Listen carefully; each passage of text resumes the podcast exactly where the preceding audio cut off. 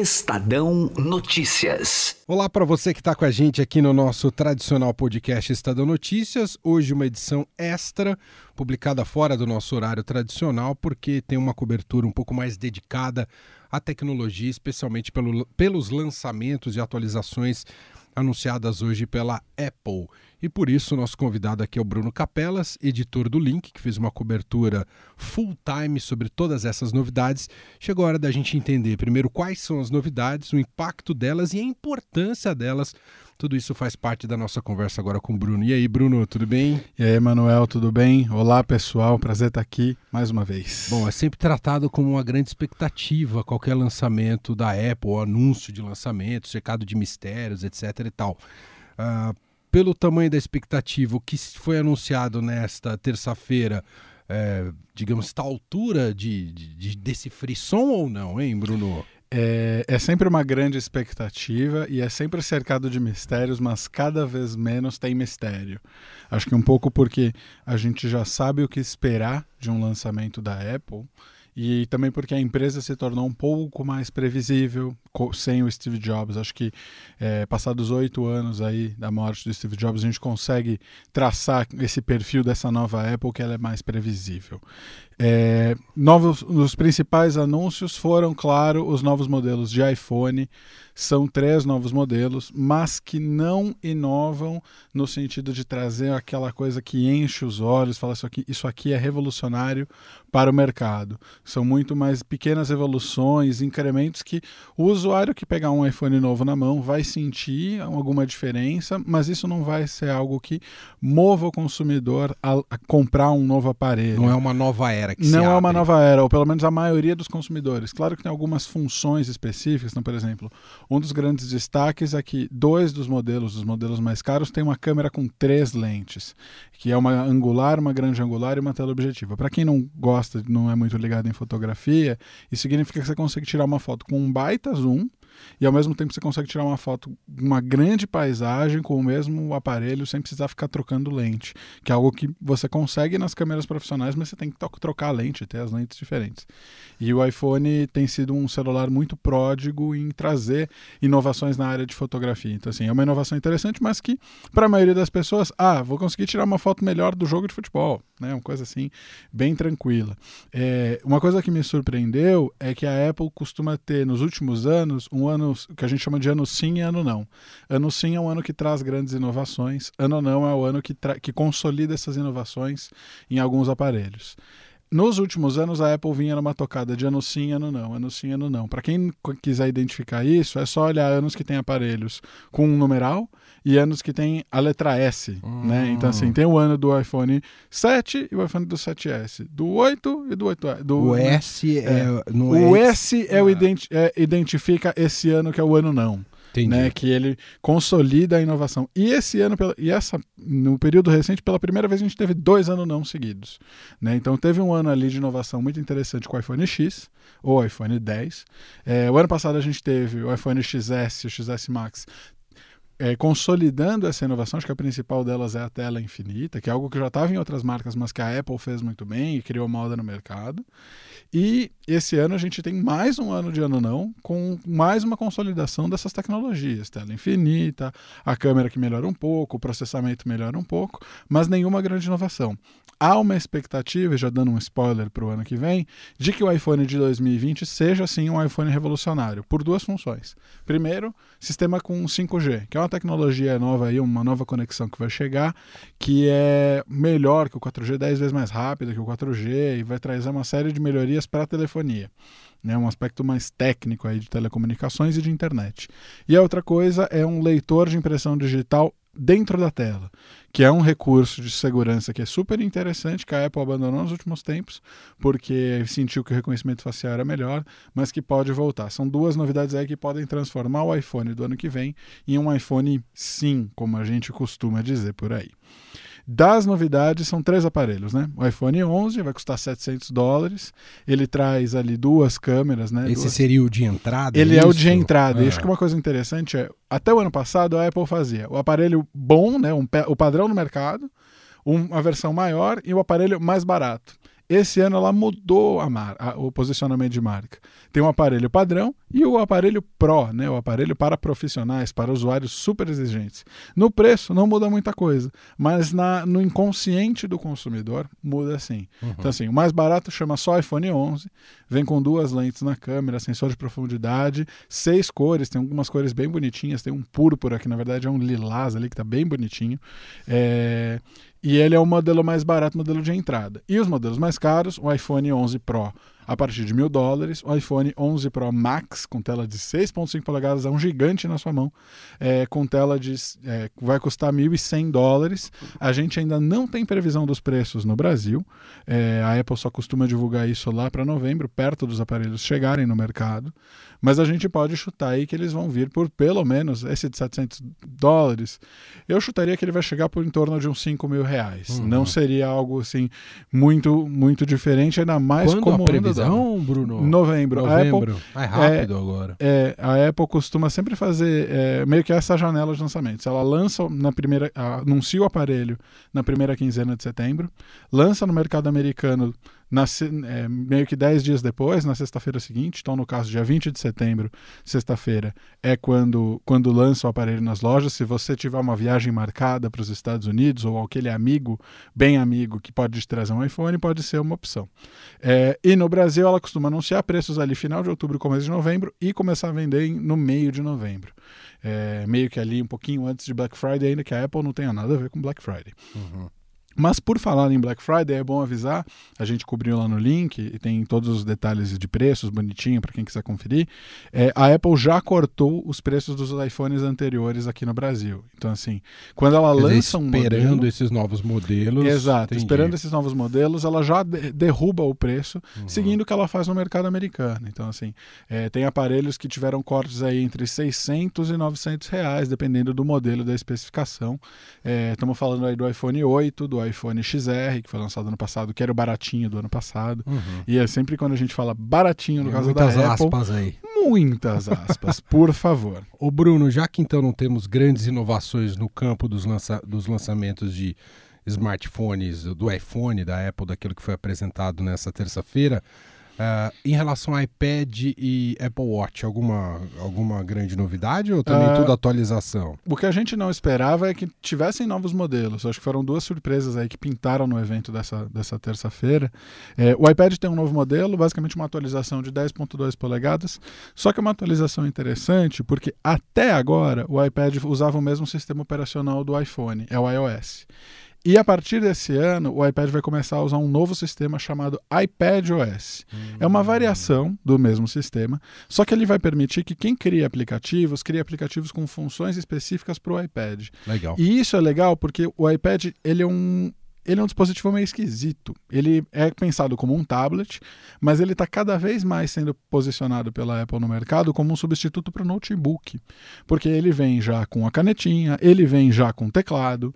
Então, assim, é uma série de coisas que você pode transformar um tablet num dispositivo que você leva para qualquer lugar. Você tem um teclado, pronto, virou um notebook. Essencialmente não tem muita diferença. Uhum. Então, assim, é um dispositivo bem interessante. O novo iPad tem tela de 10,2 polegadas, vai ser vendido nos Estados Unidos por 330 dólares, é um preço bem interessante. Ainda mais se você considerar que ele briga com um notebook. Um notebook no Brasil, o mais basicão, custa mil, mil duzentos reais. Então, assim, na conta direta do dólar, dá igual. Só que o iPad é mais poderoso, mas ele também vai ser mais caro aqui, porque a gente sabe que é, a conversão não é tão simples assim. Não é só pegar o valor em dólar e multiplicar por quatro e pouco. Entendi. Ô Bruno, bom, aí você ia falar de Apple, Apple Watch. Watch. E do Apple Watch, basicamente é um novo modelo, também é uma atualização. Ele tem duas novidades que são muito engraçadas, na verdade. A primeira é uma inovação que vem lá do século XIV tem bússola interna. então, assim, agora se você tiver perdido numa nau, numa Marco caravela. Polo, você tá salvo, numa Marco nau Polo. ou numa caravela e precisar descobrir o Brasil, você pode usar o seu Apple Watch para isso. Não, brincadeira. A bússola, na verdade, ela é bem útil porque ela ajuda em funções de localização e várias, vários aplicativos aí de funções específicas para orientação. Então, por exemplo, se você é um cara que faz exercício e gosta de fazer trilha, eventualmente a bússola pode ajudar no sistema de GPS. Ou se tiver alguma falha no GPS e você souber se orientar com bússola, isso sim é uma baita e se ajuda. seu Apple Watch estiver carregado. Exatamente. Mas tem uma coisa que é o seguinte: é, é uma função que aproxima o Apple Watch dos relógios esportivos, que é uma categoria que o Apple Watch tem entrado. Né? O Apple Watch ficou muito focado na área de saúde, bem-estar e exercício. E relógios esportivos, aí marcas como Garmin, a própria Nike, tem uma bússola interna. Uhum. Então, ao fazer isso, a Apple dá uma mexida ali no mercado. A outra é que a tela agora do Apple Watch nunca desliga. Ou seja, assim como um relógio analógico, ele vai sempre estar tá mostrando as horas. É assim, Uau, que são revolução. duas coisas bobas, mas que no caso do Apple Watch fazem diferença. Então, assim, claro. Assim, você está lá fazendo uma flexão de braço, quer ver quantas calorias você está queimando, mas não quer parar seu exercício, a tela está lá ligada. Entendi. Você está no metrôzão, putz, chegou uma mensagem, né? Ainda que aquilo, quem é que vai usar um Apple Watch no metrô em São Paulo é um público bastante específico. Mas você está lá no metrôzão segurando na barra de ferro, pô, chegou uma mensagem, você consegue olhar para cima e perceber que está tudo lá. Entendi, ótimo. Bom, tem outro assunto que deriva dessa nossa conversa dos lançamentos da Apple, e aqui vai muito numa leitura de mercado e também como a Apple se posiciona frente à concorrência, que é a empresa no que você já, inclusive, muito bem batizou nessa guerra, como é que você colocou? Guerra. Guerra das plataformas. Guerra das plataformas. Vamos lá, vamos A explicar. Apple como uma empresa de serviços, botando é. o pé firme nisso, não é? É, Bruno? e é uma, é uma estratégia que acho que passa pela sobrevivência da Apple. É, se você analisar o que, que é a Apple, é a Apple uma empresa que nasceu nos anos 70, junto ali com o começo dos computadores pessoais evoluiu com essa história de computadores pessoais e foi muito bem com isso até, do, até os anos 2000. Ainda é um produto importante, mas não é a principal receita dela.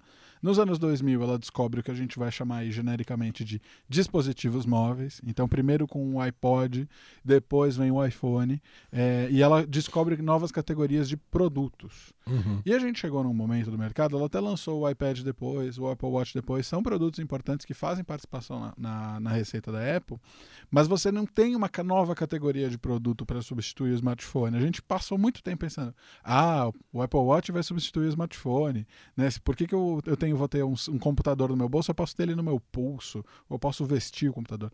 E isso, né, passados aí pelo menos cinco anos do lançamento do Apple Watch, você vê, cara, é meio bobagem. Ainda não se provou um produto para substituir o iPhone, o, o iPhone e o smartphone. E talvez não substitua mesmo. Então a Apple precisa olhar e falar assim: não é produto a minha saída. Né? A Apple, ano passado, no último ano, ela viveu altos e baixos. Ela se tornou a empresa mais valiosa do mundo e a primeira empresa a bater a marca de um trilhão de dólares em valor de mercado. É coisa pra caramba. É o PIB aí de muitos países no mundo. Mas depois ela tomou um tombo quando percebeu que o iPhone não estava vendendo tão bem. Os acionistas ficaram preocupados porque hoje a receita da Apple, 60% dela todo trimestre, varia de acordo com o período do ano, vem do iPhone. Não adianta. Então, assim, se, o, se as pessoas pararem de comprar celular, pararem de comprar o iPhone, a Apple está ferrada. E ela precisa começar a estudar caminhos para se sobreviver no futuro. Qual é a estratégia? Oferecer serviços. Alguns deles já são bem conhecidos pelo consumidor. Então a gente está falando aí do iCloud, que é um serviço de armazenamento na nuvem, do Apple Pay, que é um serviço de pagamento, é, do Apple Music, que é um serviço de streaming de música, compete com Spotify, com Deezer aí no mercado. Então, é, são alguns dos serviços. Só que a Apple decidiu dobrar a aposta esse ano. Percebeu que precisa começar a fazer essa transição, porque se ela não fizer agora, ela não vai fazer nunca e vai ser engolida por outras empresas. Então, assim, foram quatro lançamentos num evento em março, dois deles foram melhor detalhados nessa terça-feira. Então, dos quatro lançamentos era o, o Apple, Apple News, que era um serviço de, de revistas e jornais, publicações dos Estados Unidos, de assinatura. Uhum. O Apple Card, que é um cartão de crédito em parceria com o Goldman Sachs, que deixa a Apple aí com carinha de fintech, meio Nubank. é, e dois serviços que ainda vão sair no mercado. Um chega, é, começa a rodar já na, na, na, semana que vem, que é o Apple Arcade. É uma biblioteca de 100 jogos exclusivos, feitos por estúdios grandes. Aí estamos falando de Capcom, que faz Street Fighter, de Konami, que faz o, o PES, por exemplo. Tem estúdio brasileiro nessa lista, a Quiris, lá do Rio Grande do Sul, também vai fazer um jogo para esse serviço. E basicamente é uma biblioteca que você vai pagar 10 reais por mês e você vai poder jogar esses jogos jogar exclusivos no celular, no computador e até na sua TV se você tiver uma Apple TV. É, é, bem interessante porque ele pode duas coisas. Além de lançar um monte de jogo legal com bo um bom financiamento e com um uma plataforma que tem muito interesse, que é o iPhone, e tem muita gente na mão, também pode ajudar a trazer muita gente para o público de games. Né? Muita gente que não se interessa em jogar fala assim: não vou comprar um videogame por mil, dois mil reais, não vou pagar duzentos reais num jogo. Não, pô, assina aqui 10 reais, faz um teste de graça, né? Esses serviços costumam ter teste de graça. Uhum. O outro, que é mais pesado ainda, é por isso que eu acho que a gente pode falar em guerra das plataformas, é o Apple TV Plus que basicamente é um rival aí para o Netflix. É um serviço de streaming que vai ter séries e filmes. Também vai custar 10 reais por mês. Chega em 1 de novembro, não só no Brasil, mas em mais de 100 países. E aí chega para concorrer abertamente. Chega para concorrer abertamente. Não é que é uma coisa para quem é o universo Apple. Então, mais ou menos, porque você vai precisar, no, pelo menos no primeiro momento, ter algum dispositivo Apple. Então, Entendi. Então, ou um iPad, ou um iPhone, ou um Apple TV.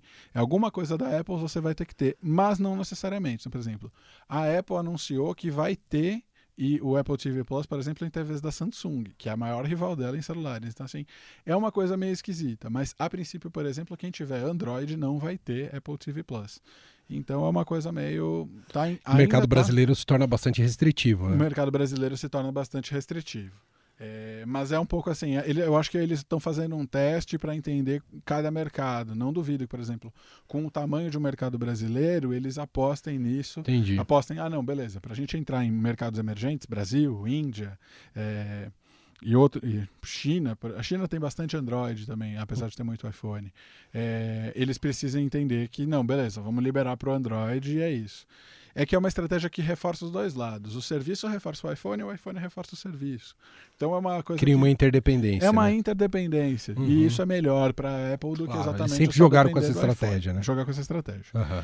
E vai ter coisas muito legais ali. Vai ter série da Oprah, vai ter série produzida pelo Steven Spielberg, vai ter uma série chamada The Morning Show, que é, se passa ali num programa jornalístico. As três estrelas são Steve Carell a Reese Witherspoon, que já ganhou o Oscar, e a Jennifer Aniston, Uau. que fez Friends. Uau. É a série mais cara da história, 300 milhões de dólares pela primeira temporada. São 10 episódios apenas a primeira temporada. É, cada um desses três aí ganhou 1,25 milhão de dólares para fazer cada episódio das 10. Então, 12 milhões e meio de dólares para cada um só para fazer uma temporada de série. Parecido com o nosso cachê aqui. Bruno. Exatamente, exatamente. é, então vai ter coisas muito legais. Hoje eles mostraram, por exemplo, é, Si, que é uma série com Jason Momoa, que é o cara que fez Aquaman, o que fez Game of Thrones, que é uma série ali meio pós-apocalíptica. Vai ter é, série de animação do Snoopy, vai ter coisas de Vila Sésamo, vai ter muita coisa legal aí nesse serviço de vídeo da Apple e muita coisa exclusiva a Apple está gastando uma grana, segundo o Financial Times, que é um jornal inglês, a Apple está gastando coisa de 6 bilhões de dólares com séries e filmes originais. É bastante coisa, mas é metade do que o Netflix gasta todo ano. O Netflix está gastando coisa de 12 bilhões de dólares por ano. Impressionante.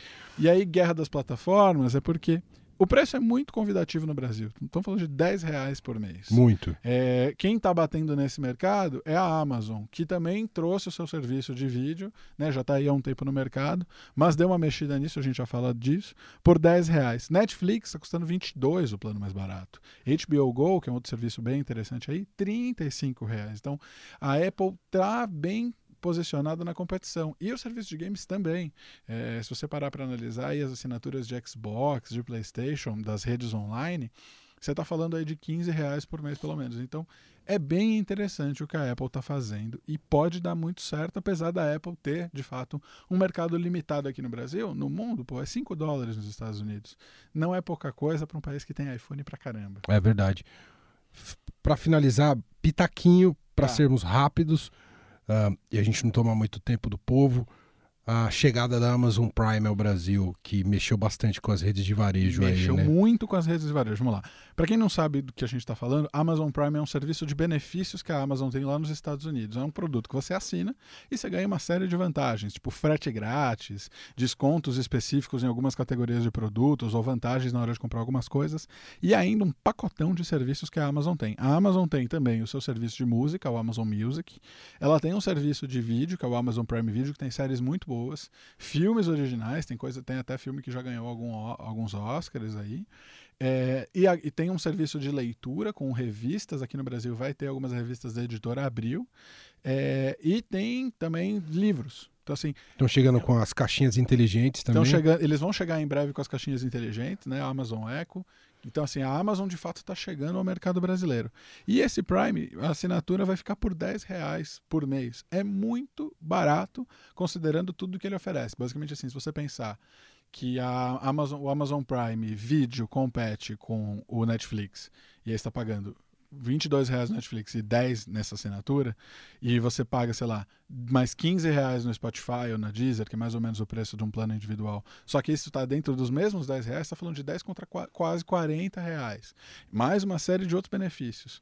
E, ao mesmo tempo, isso quebra toda a política de quem ganha com frete no mercado brasileiro. Então, assim, 9 reais por, 10 reais por mês para você comprar qualquer coisa com frete grátis, é, você quebra Balança as pernas. Coisa, você quebra as pernas de quem está no varejo brasileiro. Então, assim, as perdas hoje na bolsa das empresas de varejo no Brasil somaram mais de 5 bilhões de reais. É coisa pra caramba. Isso Já a gente está te... falando, a gente está gravando essa conversa aqui, aqui na terça-feira terça à noite. Terça-feira é. à noite, né? É bom deixar claro.